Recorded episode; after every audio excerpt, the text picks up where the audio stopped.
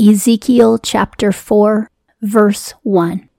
And thou, son of man, take to thee a brick, and thou hast put it before thee, and hast graven on it a city, Jerusalem.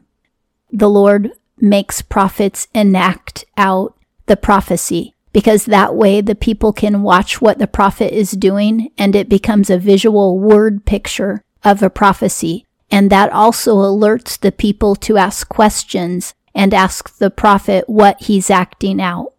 So whenever a prophet starts acting weird or doing something unusual, the people will gather around him and say, What does this mean? And they'll ask the prophet to explain to them what he's acting out.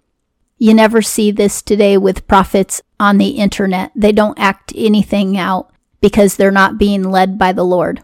The Lord always makes word pictures or parables for his people. The Lord is telling Ezekiel to act out the coming siege of Jerusalem. We had read about the siege of Jerusalem in Jeremiah recently, but now we've gone back in time because Ezekiel was in the second wave of captives that were taken out of Jerusalem by the Chaldeans. So Ezekiel was captured by the Chaldeans before Jeremiah started prophesying in Jerusalem and before the siege. The Bible has stepped back in time a little bit. So now it's back to before the siege happened, and the captives who were in the land of the Chaldeans didn't know the siege was going to happen except by Ezekiel's prophecy because they didn't have any contact with Jeremiah since Jeremiah was still in the territory of Benjamin at that time. And the Lord tells Ezekiel first to take an ordinary brick and carve on it the name Jerusalem. And that way, whenever people look at him and what he's acting out, they'll know that that brick represents Jerusalem, the city that they came from. 2. And hast placed against it a siege, and builded against it a fortification, and poured out against it a mount, and placed against it camps, yea, Set thou against it battering rams round about. The Lord is telling Ezekiel to make a miniature model of Jerusalem under the siege. He wants the brick to represent the city, and then he wants Ezekiel to make a little kid sized or play sized model of the siege mounts, which are mountains that go up to the top of the wall of Jerusalem. And he also wants Ezekiel to make little models of the campsites of the Babylonians and the Chaldeans out around this brick. It's kind of like when a man has a train set, but the Lord has told Ezekiel to have a little set that looks like Jerusalem under siege. And the Lord also has Ezekiel set up battering rams. So Ezekiel is probably going to use sticks dirt, mud, and maybe some other objects that he can get a hold of to represent all of this. And when people come and look at it, they'll be able to see visually that it represents Jerusalem under siege. If Jerusalem is the size of a brick, that gives you a good scope of how big this whole display is going to be. It's probably not going to be bigger than maybe four by six feet if you include the camping armies around. 3. And thou take to thee an iron pan, and thou hast made it a wall of iron between thee and the city, and thou hast prepared thy face against it, and it hath been in a siege. Yea, thou hast laid siege against it. A sign it is to the house of Israel. The Lord tells Ezekiel to lay down on his side near the brick that represents the city and put an iron frying pan in between himself and the city. They did have frying pans back then because they did make a pan fried bread. They also made pancakes. This is one of the pans that they would have used to fry bread. But the Lord is using it to represent a barrier between himself and the city of Jerusalem it shows that the Lord isn't going to answer their prayers during this siege. 4. And thou lie on thy side, and thou hast placed the iniquity of the house of Israel on it. The number of the days that thou liest on it, thou bearest their iniquity. 5. And I, I have laid on thee the years of their iniquity, the number of days, 390 days, and thou hast borne the iniquity of the house of Israel. Each of these days represents a year that Israel lived in sin and practiced paganism, which means Israel was practicing paganism for 390 years before the siege. It shows you how merciful the Lord is. Yes, he destroyed Jerusalem, but that was after 390 years of belligerent idol sacrifice, child sacrifice, prostitution, fornication, adultery, animal rape, and all kinds of other horrors that these people were doing against the Lord. He is so merciful and patient that he would wait that long before punishing them. He tells Ezekiel that Ezekiel has to lie on his own side for 390 days. That's a little over a year. Some scholars think that Ezekiel didn't lie on his side 24 7. Back then, people did eat on their sides, so he wouldn't have had to get up to eat. And at this time, his wife was still alive, so I theorize that she's the one who prepared his food and brought it to him. I do think that Ezekiel probably stayed on his side as much as was humanly possible, aside from having to go to the bathroom and maybe bathe or something like that. Even though it seems impossible that a person could live that long on their side, the Lord would enable Ezekiel to do whatever he wanted Ezekiel to do. And I think there's further explanation in this chapter to explain how Ezekiel was able to stay on his side nearly that whole time.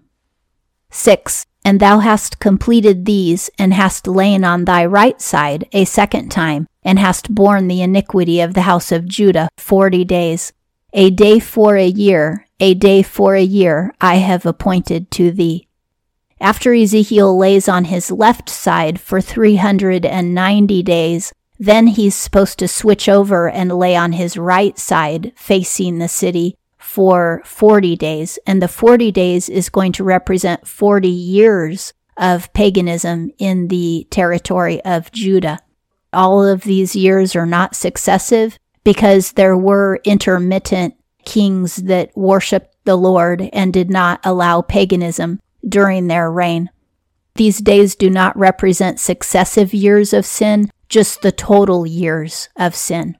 And Judah sinned less than Israel because Judah had more kings that loved the Lord than Israel did. Israel didn't have any kings that loved the Lord. Israel is the ten tribes that rebelled against the kingdom of Judah and the Lord, and they set up their own king, which they should not have done. And Judah maintained its own kingship that was given to it by the Lord. It had a king over Judah and the tribe of Levi.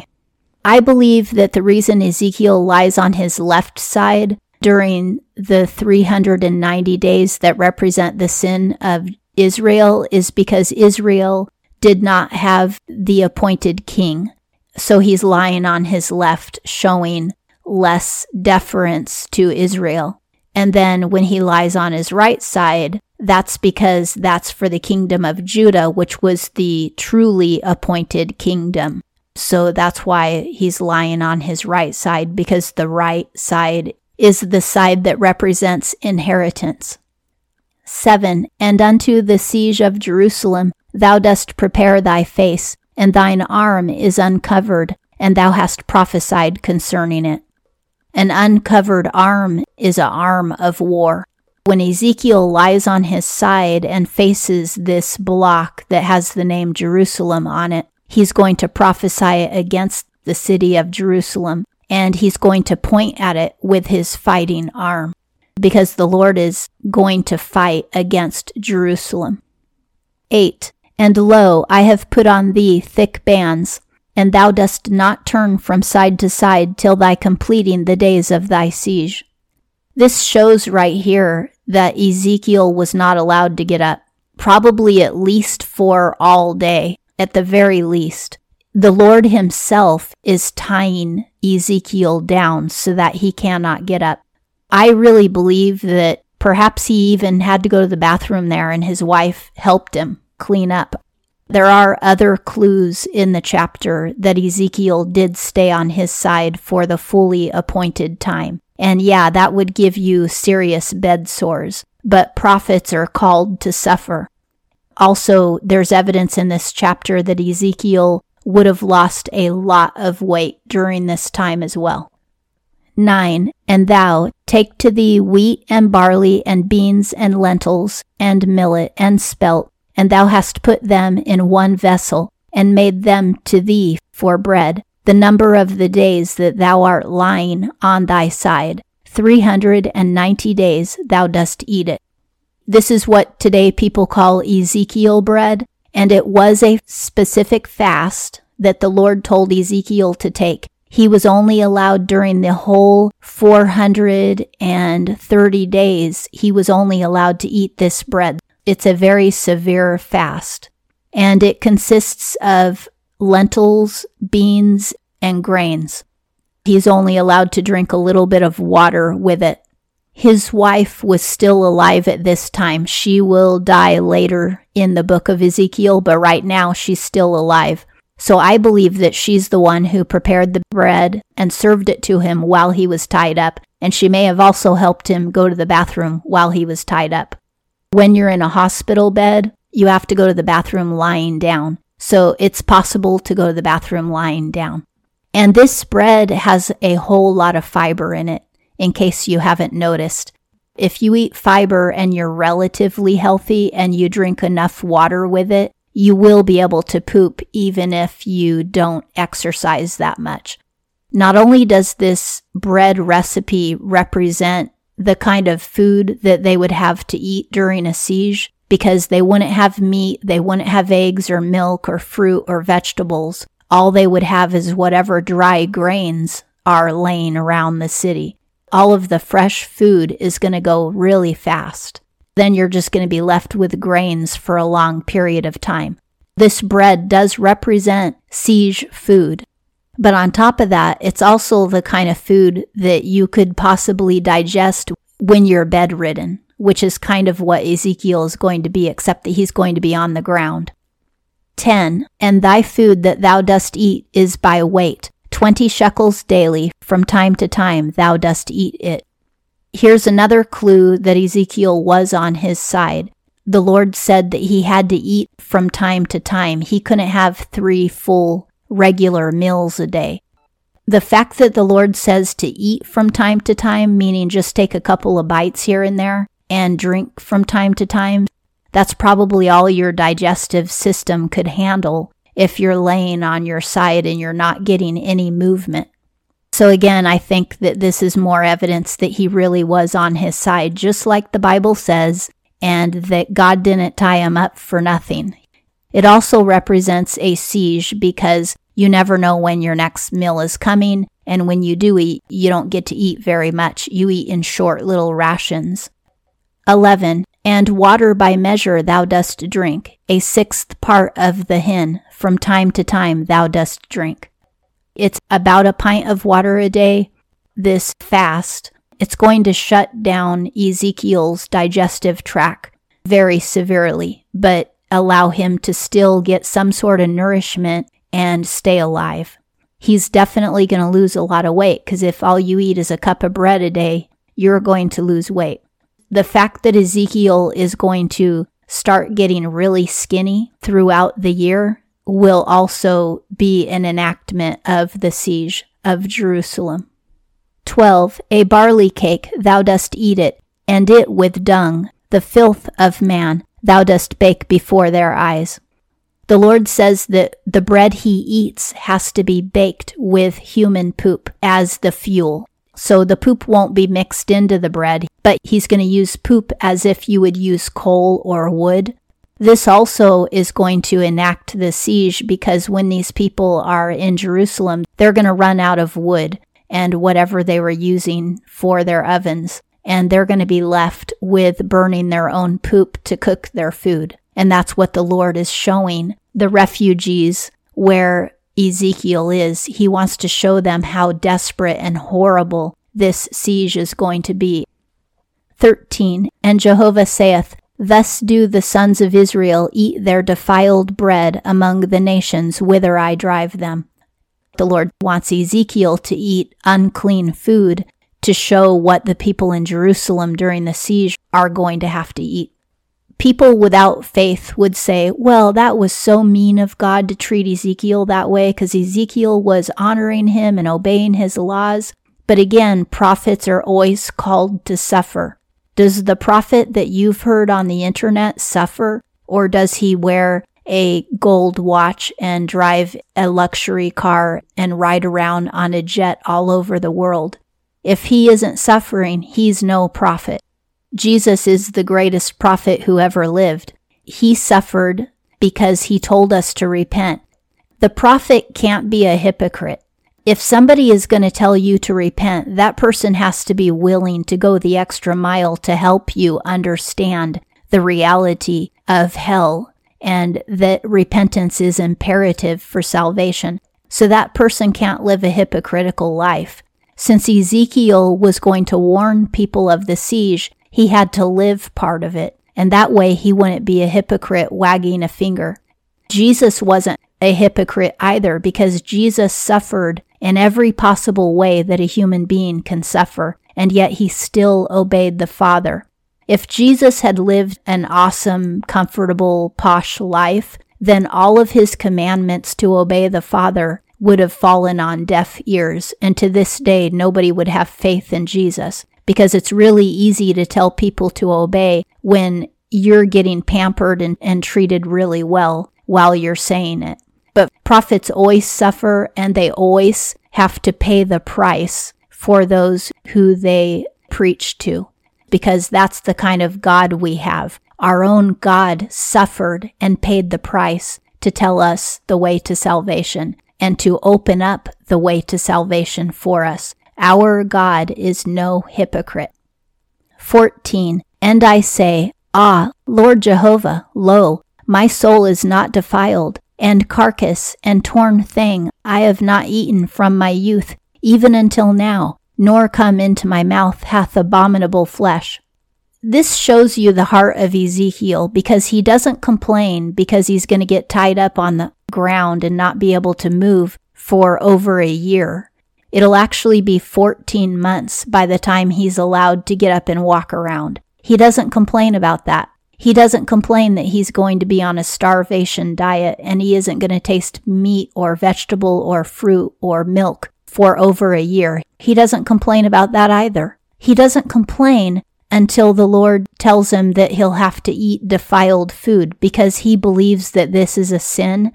He's pleading with the Lord to let him keep some degree of physical purity in his life. And it shows you how loving Ezekiel was himself.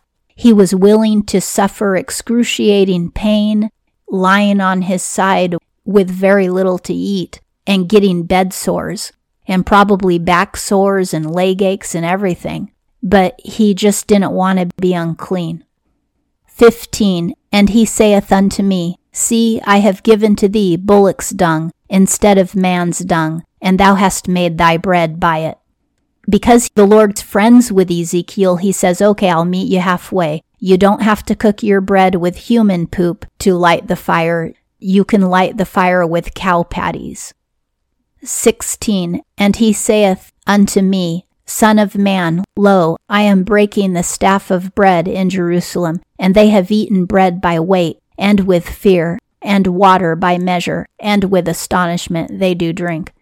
Astonishment means surprise. They are going to be so shocked that they're under siege and that they don't know when their next meal is coming and they don't know if they're going to live through the night and they are going to eat in terror. And this is how Ezekiel will feel when he's eating because he'll be counting the days. Lord, I can't wait to get up and walk again and eat good food again. But he'll be in agony counting the days until his time of laying on his side comes to an end.